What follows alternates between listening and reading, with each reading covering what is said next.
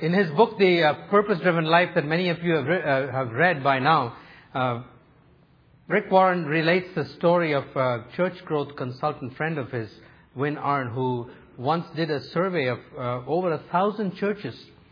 And he asked them this question uh, Why does the church exist?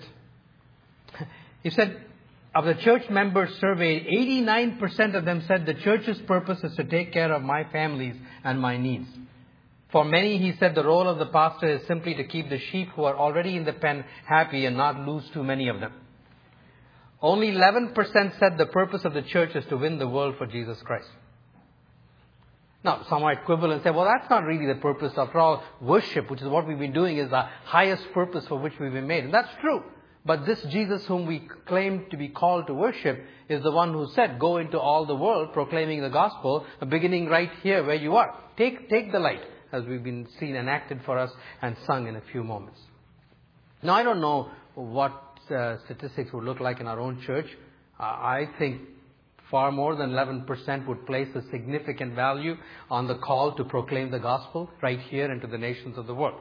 But to make sure that it stays that way, and even to increase that commitment, for the next three weekends we're going to be focusing on this call to evangelism. Now, if you say, well, why at this time? Uh, it's going to take a whole sermon actually to answer that question this morning. Because it's really setting us up for a whole year that's coming. And so bear with me and you'll get the answer to the question why. But, for, but to begin with, I want to go back to Colossians. But when we preached through the book of Colossians, there were two verses that I didn't say anything about. Nobody said anything to me, but perhaps some of you noticed. But we're going to go back to them now. Paul, writing in Colossians 4, verses 3 to 7, says this And pray for us too, that God may open a door for our message, so that we may proclaim the mystery of Christ for which I am in chains. Pray that I may proclaim it clearly as I should. Those two verses refer to, to the global dimension of evangelism. Paul is calling the Colossian church to be partners with him in opening new doors for the gospel in places that have not heard the good news anymore. We, con- we normally refer to that as missions. But then in verse 5 he changes gears. He says, Be wise in the way you act towards outsiders, meaning those who are not believers yet, making the most of every opportunity. Let your conversation be always full of grace, seasoned with salt, so that you may know how to answer everyone. All of a sudden he comes bang down to their local evangelism right where they are. And then in chapter, verse 7 he goes back to the global one. Tychicus will tell you all the news about me. He's a dear brother, a faithful minister, and fellow servant in the Lord. I am sending him to you for the express purpose that you may know about our circumstances and that he may encourage your hearts. Paul does not artificially make a division between overseas missions and local evangelism. That was the tension that actually emerged fairly early in our Imagine campaign, and those of you who heard Jenny Leslie's testimony will remember her even referring to that. And, and this concern that, that this Imagine campaign and a significant focus on the local dimensions of outreach will somehow weaken our commitment to the Great Commission. The Apostle Paul's answer to that is not to pit one against the other, but to clearly call for a both and. Even as he's inviting the Colossians to partner with him to open new doors, he's saying, don't forget how to relate to those outsiders who are right in your midst so that you can make the most of every opportunity. In other words, it's not a casual thing, it has to be as urgent. So that's the first implication I see from these verses. That those of us, and we trust all of us, are called to participate with our international workers. And even last week, Wayne and Catherine Cassidy were sharing with us. Either through closed doors that we want to open or partially open doors. Even as we are partnering in prayer and fellowship and giving and encouragement, we are to be equally passionate about the lost who are immediate in our surroundings, in our neighborhoods and our places of work. Now the second thing Paul says here is make the most of every opportunity. Interesting little phrase. That word opportunity is the word that I've often referred to during our Imagine campaign, which is kairos.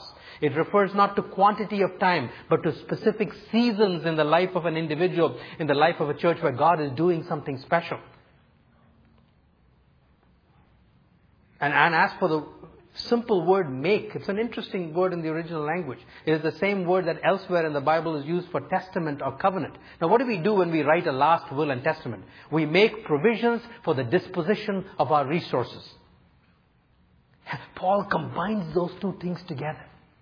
making the most of every opportunity. In other words, what he's saying is, even as you are participating with me in the global dimensions of the, of the missionary calling, dispose of your assets, money, energy, time, whatever they may be, in such a way as to maximize the potential that lies in any particular season right where you are as well.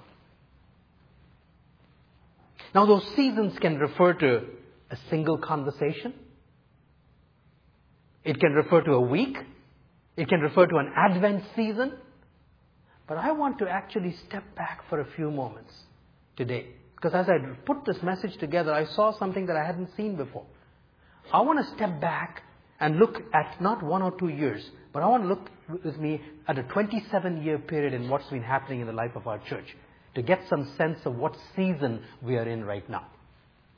From about 1978 till about 1997, for those 19 years as I look back, it was God's season for out there evangelism. To up the ante on global missions in our church. In 1978, our first missionary, Sandy Scott, went to Mali. And then in rapid succession after that in 1981 and 82, Dan Ingram went to Ecuador. Bev Shelroot went to the Philippines. Bruce and Donna Edwards went to Zaire. And uh, Dave and Nadine Brandon went to Indonesia. And along with that, our involvement kept increasing. In 1983, you sent me for my first overseas missions uh, ministry in Lima, Peru. And then in 1986 to uh, Indonesia. And then in 1987, I began to do a lot of reading on the world Christian literature. And so in 1988, some of you remember, I preached my first series of 12 messages on becoming a world Christian church. Uh, and my first book came out of that. We formed the World Christian Team in 1988. And then in 1989, the elders of this church released me for up to 12 weeks a year to be involved in my brother-in-law Ravi's organization. That, that took me to, to, South America, to South Africa, to Poland, to England, to Thailand, uh, and India. And I came back and would bring you reports on those things. Then in 1992, late 1992 and early 1993, two, un, two unplanned events happened where I was exposed to not only the preaching of David Bryant, but actually participated when he led us in a concert of prayer. That's where I learned to lead concerts of prayer. And then two months later, I was in Calgary, arriving one week, one day early by mistake. And I heard a man named George Otis speak about the 1040 window. And I brought both of those things back to this church, and we've never looked back as far as praying for the 1040 window is concerned. And then in 1997, we adopted Turkey as our adopted people group. In the meantime, God continued to send waves of workers from here. The McLeans went, and uh, Susan Perry went, and uh, Jan Hayes went. And the Bradleys went to Turkey. So from 1978 to 1997, it was, uh, everything else went on as well, but it was a kairos moment, which was two decades long for global evangelism. During that time, nothing much was really happening as far as local evangelism was concerned. Yeah, there were sporadic attempts here and there, but nothing concentrated. Well, that began to change in 1997. As you know, Pastor Downey retired and I took over as senior pastor. We had other staff leaving. We were basically only three staff for six months. Wayne, Cheryl, and myself. And then Pastor Andre joined us in July and Stephen Heathcock joined us in August. At that time, we were grappling with who our next staff member needed to be. And so in, uh, in uh, October, I think it was, or early October, uh, I took the five staff down to Willow Creek for our first church growth conference there. And when I saw, and I'm not an evangelist speaking, this isn't Sam standing up, here's me. I'm not an evangelist. My primary uh, gifts and passions are aimed at working with church people to build them up, not to reach the lost necessarily. But my heart was deeply stirred when I saw the power of a focused vision on lost people right here. And so as every night we as staff would gather together and talk, there was this growing conviction among us that that's where the next staff member needed to come. And in October at our annual leadership retreat, I shared that. And as they went through a similar kind of decision making process like we did yesterday on a different issue, unanimously 36 people came to the conclusion that that's what we needed. And we drafted a job description for this person right at that retreat. Some of you remembered, you were there. And we said this person needs to do three things. They need to personally practice personal evangelism. They need to be able to identify and train the evangelists in our congregation. And they need to build a presence for Rexdale in this community, not by gimmicks and advertising, but by serving the community. In December of that year, two months later, now of course we had to find this person, okay? I had no idea where or how. In December of that year, I, I made a very foolish decision to accept a speaking engagement. Not because it wasn't un, uh, unimportant, but I shouldn't have done it at the time. Because what it required was for me to leave here on a Sunday evening, fly to Calgary, which is a four and a half, four hour flight, drive for an hour and 45 from, from there to Three Rivers, preach for 45 minutes to a bunch of university students on becoming world Christians, drive back to Calgary airport for an hour and 45 minutes, sleep overnight at a hotel at the airport for about five hours and catch a morning flight back to Toronto. It took me one week to recover from that. But what I did was stupid. God had other plans. Because you see, the person who drove me from Calgary to Three Rivers wasn't available to drive me back. And they said, here's this young fellow who's going to take you. Just jump into the taxi with him, okay? Oh, in the car. So he did. And he used to work for that organization that convened this conference. And would ask me to come and speak. And so I started talking to him. I said, so, how long have you been here in this organization? Do you like it? He said, no, I don't like it. I said, why not? And he talked to me about how these were not, he just wasn't interested in doing all the things he was required to do. I said, what do you like doing? He said, I love to lead lost people to Christ and I love to train other people to lead them to Christ. I said, send me your resume. and he did and we hired him. His name was Sam Aragonis. That's how God led me to that man. And since Sam has come here, you know the things that have happened. Very quickly, Sam introduced us to Fran, friends, relatives, neighbors, associates, and now for every September we have that. And then whenever Sam can, he shoehorns in another Fran service every now and then. And then our Christmas banquets, which until that time used to be totally inward focused events with small groups huddling together in personal, private, comfortable little communities, was all exploded outwards. So now we have two banquets and half, 30 to 40% of the people who come there are your unchurched friends. And then when Sam was prayer walking the neighborhood, he, he saw this community loved garage sales. Out of that came this idea for fun fair that not only uh, generates money for NeighborLink, but is our first contact with many people in the community. And then we started Alpha, and right now our 13th Alpha is going. We haven't looked back from there. And many people have come to Christ through that. And then God sent Esther and Cheryl. And through their passion, we've been focusing on the South Asian community here, and Pastor Sam coordinates that ministry as he supervises them. And then our partnership with Youth Unlimited, Vidya, Scott Wheels, now Nick Hill in the drop-in ministries. And then NeighborLink with Don Dearlove's passion. I want to look back and I thought, and all of this time, by the way, our commitment to global missions hasn't suffered one bit.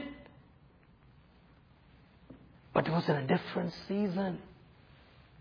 And for 19 years, our Kairos moment was global evangelism. Now, for the last eight years, it's been local evangelism without the other one suffering. No wonder God led us to Kairos at a time like this to take us further in that process. And so He says, seize the opportunity, make the, mo- make the most, arrange, dispose of your assets, money, energy, time, resources, passion.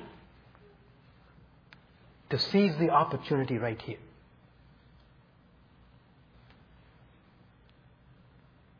Now, buildings by themselves aren't going to do the work. Look around you. Look at the empty chairs here. We have a nice full service. Many congregations will be happy if they had one service like this. We have three full services, but look at the empty table, chairs. And there are more today than there were last week because people have gone to Vaughan. And as Alan said, they're not coming back. Why do you think God gave us all these empty seats? Last, last year I was listening to a sermon by E.V. Hill, who's a, both a bishop and a pastor of one of the large Afro-American denominations south of the border. And he said this, he said he will give you no more empty seats than he intends to fill with lost men and women. But it's not going to happen just because there are empty seats. It's going to require you and me and an entire congregation to begin to get our attitudes in line with what Paul is saying to the Colossians and say, make the most of every opportunity. Seize the opportunity in your dialogue with outsiders all around you. University campuses, workplaces, neighborhoods, families, friends, associates.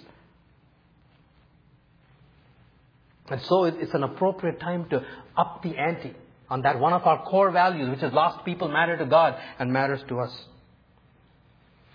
John Piper says that he says, from time to time in the life of a church, there needs to be a wake up call to some simple and central basic things. One of these is this Christianity is a converting religion. It is evangelistic. It is persuasive. It is expansive and missionary. It is not coercive. It does not use the sword, manipulation, or brainwashing. But it does proclaim and persuade and plead and pray. And where this is not believed and practiced, Christianity ceases to be Christianity and starts to become another religion with another king who no longer says, I am God Almighty, be fruitful and multiply. When we lose a passion to see people won over to Jesus, we lose Jesus. And he finishes with this paragraph that's about as powerful as any that I've read. Christianity is a soul winning, outreaching, mind persuading, heart entreating, rescuing missionary faith, or it is not true Christianity. We need to be reminded of this because it is almost incredible how listless we can become while calling ourselves Christians. Little by little, our whole orientation can become inward. We can go for months and years and not think about those who perish. We become so dull and spiritually callous that we don't even ask if we believe in hell or lostness or the preciousness of Christ and the power of the cross and the freeness of the gospel and the command of Jesus. And then this sentence. We just go about our in-house religious business like a medical clinic that sees fewer and fewer patients and has more and more staff meetings until there is nothing left but a smooth running program. God forbid and that anything like that happens in this church. We're not there we don't want to go anywhere close to that place. And so th- this is this is a season, not just these three sermons. What began in my mind as three sermons is being fleshed out by God. You see, for months I've known that Vaughn is leaving, and so I've been thinking about where do you, what messages do I start preaching immediately after they've gone. And for a while he's been speaking to me about this whole issue of empty chairs and evangelism. Because when T.D. Jakes said that a year ago, it lodged in my heart. I was just waiting for the right time. But God's been showing us that it's far more than just three sermons. By the way, next week you're going to hear John McCauley. John McCauley is the executive director of uh, um, Muskoka Woods. Total commitment is to reach teenagers for Christ. He is a Welshman, you know, Irishman, sorry. So even his accent will captivate you. But he's an absolutely unbelievable communicator. And he's going to take the second message and preach as only an evangelist can. You know. I'm just doing my job as a teacher. I'll come back after that to pick up my job as a teacher again. So, at staff meeting, I shared this. And of course, Pastor Sam is always ready to seize the opportunity. He said, you know what, Sundar? Three sermons aren't enough. He said, I said, what do you mean? He said, we've got Christmas coming after that. What an opportunity to seize. So we had to cancel our, I had other things planned to preach. So we canceled that. And we reworked our four Advent plan, plans for Christmas to make them into friend services. Meaning they will, they will still be celebrating Christmas, but they will be well suited. The, church, the services will be tailored for you to be able to bring your friends and relatives and associates. So they can begin to hear. And by the way, last night someone hearing the message sent me an email this morning saying, after your sermon last night, I had a chance to talk to my business associate and invited one of them to Fran, and to my surprise, he's coming. And then as we continued thinking about what else we had already planned, I had other ideas for preaching in the new year, and we saw how beautifully God had already put those pieces into place. And so we're actually going into a whole extended year season of learning to make the most of every opportunity in this church. And by the way, during Advent time, uh, the uh, Lion, the Witch, and the Wardrobe, the C.S. Lewis's first of his Narnia series, is going to be made into a movie and released around that time. And we're going to be preparing some information for you that you can invite your friends to go see that movie and then some, how you can start a spiritual conversation after that. We want to do everything we can to equip you to seize the moment because we believe it's God's season here. Not only on a big picture of 25 years, but right now over the next year as well. But let me just bring it down to what we can do immediately. Okay? What, what are some specific next steps you can take? It's good to see what God's been doing over a 25 year span. That's what tells us we are in Kairos season. But then we have to have some next steps. Where do we go from here? Uh, first of all, I encourage you to pick up the study guide. This week's study guide is basically written to do a little check in our own hearts, to check the evangelistic temperature. No, we're not all evangelists. Don't worry about that. I'm not. And in the weeks to come, we'll talk about how all the various gifts can fit into that. But all of us are called. Paul didn't write just to the evangelists in Colossae. He wrote to everybody in that church and said, make the most of every opportunity. So pick up the study guide and think about it for a while. And then secondly, sign up for class. I've been telling you for the last two, three weeks, uh, to, to sign up for class, but this time I want to talk about its relationship to evangelism. Class, for those of you who may just be visiting us today, is an acronym for Christian Life and Service Seminars. We have five of them that we offer usually three times every year. They're just on one Sunday from 3 o'clock till 7 o'clock. Each class just lasts for that four hours. Uh, and the picture of a baseball diamond simply enables you to think about it clearly. But I want to talk about how uh, some of these bases, while they are separate to help us think about them more clearly, they're all interdependent as well. And many of them are very great first steps to take to prepare ourselves to do this work of evangelism. Uh, first base, for example.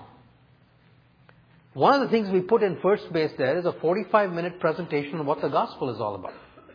I'll take you from Genesis all the way through to Revelation in 45 minutes. What is the heart of the gospel? And we put it there for two reasons.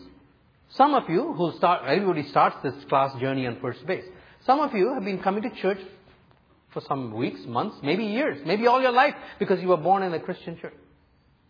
You enjoy the worship services here. You like the sermons, or at least most of the time you like the sermons. But you haven't yet come to that point in your life when people begin to talk about knowing Christ personally. When some of the songs talk about our personal relationship with Him, you're not quite sure what that is all about. Well, First Base will give you a good understanding of what that is. So if you're on that point in your spiritual journey, sign up for First Base. And if you already know Christ as your Savior and Lord, First Base is a great place to come because that 45 minute presentation will give you an excellent framework that you can then use. Because Paul says, be wise in the way you communicate. It's not going to help you answer every question that's going to come at you, but it's certainly going to give you a good basic framework that you can then use and model. Because you know how many Christians get tongue tied when we tell them, hey, so and so wants to know about Christ. Tell them, what do I say? You know, like Jackie Gleason used to go hamana, hamana, hamana, you know. That's what happens to us when we have to talk about Christ.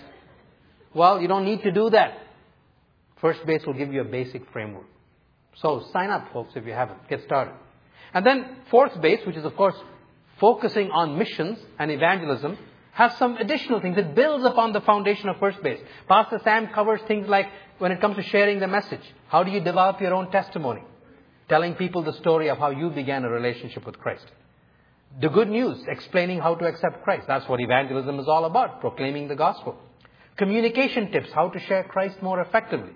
And then he will talk to you about fishing in your own mission pond. We just sang a few moments ago, to the ends of the earth I'm willing to go. You know what? You don't need to go there first.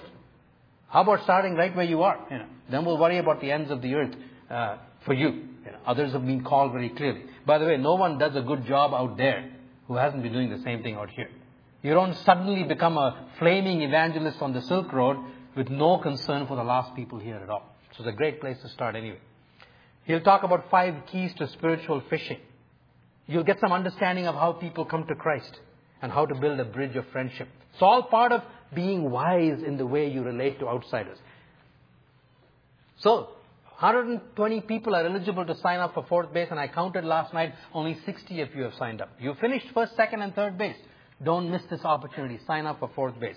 And by the way, if you've already taken fourth base about a year ago, and you want a refresher on this, that's also part of getting connected. You can come, you can take any class at any time you want.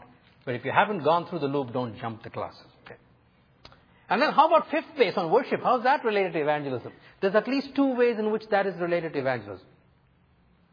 You see, while lostness of men and women and their need for Christ is significant, that is not the ultimate motivation for evangelism. There is a motive greater than the lostness of men and women, and that is the glory of God in saving lost men and women. God saves people. Why? The Bible tells us in Ephesians that in eternity, to the principalities and powers, he can demonstrate the greatness of his power and the riches of his grace and his manifold wisdom. So Thessalonians that I'm reading in these days, if you're reading the one-year Bible, you're reading it too. It says when Jesus comes back again, what does he come back in? To be marveled at among those who believe. It's all about Jesus and his glory. So worship provides the ultimate and enduring fuel for evangelism. Piper puts it this way in his book, Let the Nations Be Glad. He talks about missions where it applies to evangelism. When the flame of worship burns with the heat of God's true worth, the light of missions will shine to the most remote peoples on earth. And by the way, if it's going to shine far out there, it's probably shining brightest at home. Where passion for God is weak, zeal for missions will be weak.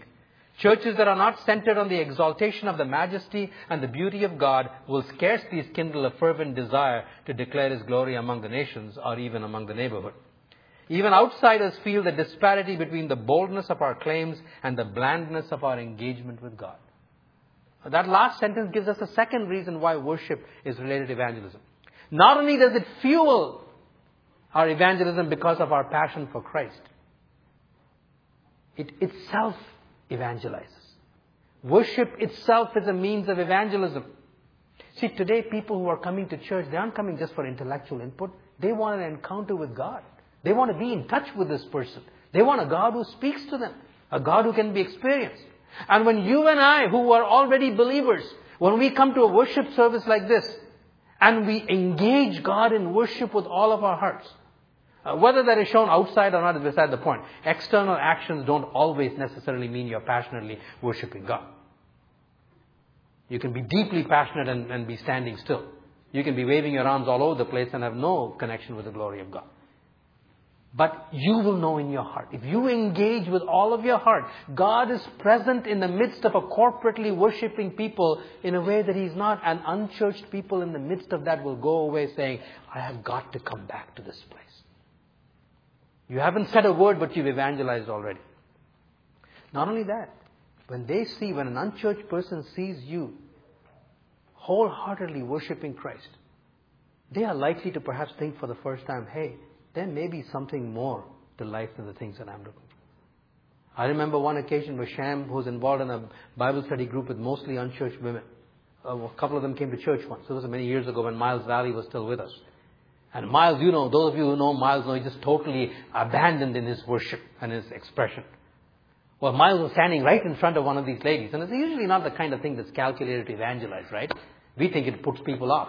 But that lady turned to her neighbor and said, I want what that guy has. So worship both provides fuel for evangelism and directly evangelizes because of the presence of Christ. So for all of those reasons, we encourage you to sign up for wherever you are on this uh, class journey. Thirdly, pray for those you can invite to the Advent services, November 27th to December 18th.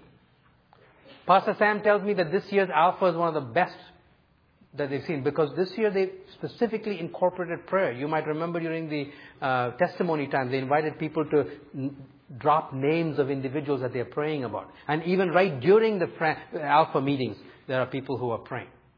And so we'd encourage you already, knowing where we are headed, knowing that we are in Kairos season, knowing that these Advent services are going to be well tailored for you to bring your friends. Start thinking about who are my friends, who are my relatives, who are my associates. As I said last night, uh, one of the guys sent me an email saying, oh, I invited this guy, didn't think he'd come. He's very interested, he's going to come. So you might have people, remember, God's got, God's got his heart on people who are going to be sitting in these chairs. I'm not even going to be able to get close to these people. But you live with them, you live next to them, you work with them. And so begin to pray. Ask the Lord Jesus to put his heart. Ask him to reveal his heart to you so that you will know which ones to speak to. So begin praying for them. And then, by the way, um, uh, immediately practical one. The Power Kids, our children's ministry, Harvest Party, which is a Halloween alternative. Do you know we are discovering that there are people in this neighborhood who are not believers who'd rather bring their children to this church on Halloween night? It's a, it has become a great opportunity to connect with unchurched people. And so, uh, last week you saw this in, insert. All kinds of practical help. We want people to run games, fill loot bags, look after registration, meet the visitors. Great place to become a fishing pond. Lay pastors might want to hang around to see who they can invite to their small groups. So, in many, many practical ways, you can begin to step up. As I said, in the weeks to come, we'll be building, building, building on this. But we want to get you started.